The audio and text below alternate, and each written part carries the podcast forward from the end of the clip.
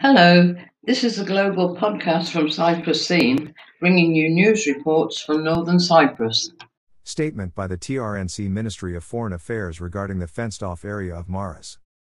The Greek Cypriot administration of southern Cyprus continues to make statements to mislead the international public opinion regarding the fenced off area of Maras. It is important to register once again the fact that the fenced off area of Maras is a TRNC territory and it is solely under the TRNC government's jurisdiction. Contrary to the allegations of the Greek Cypriot administration of southern Cyprus, the TRNC government has not taken a decision to open a new beach. In fact, the TRNC government has started to rehabilitate a beach, which was already in use, for the benefit of its visitors, mainly for their safety.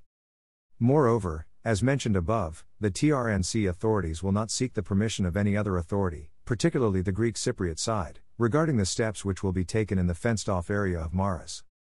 While there are many other important issues in the world's agenda, the Greek Cypriot administration of southern Cyprus disinformation occupying the UN as well as other international and regional organizations shows the Greek Cypriot administration of southern Cyprus irresponsibility.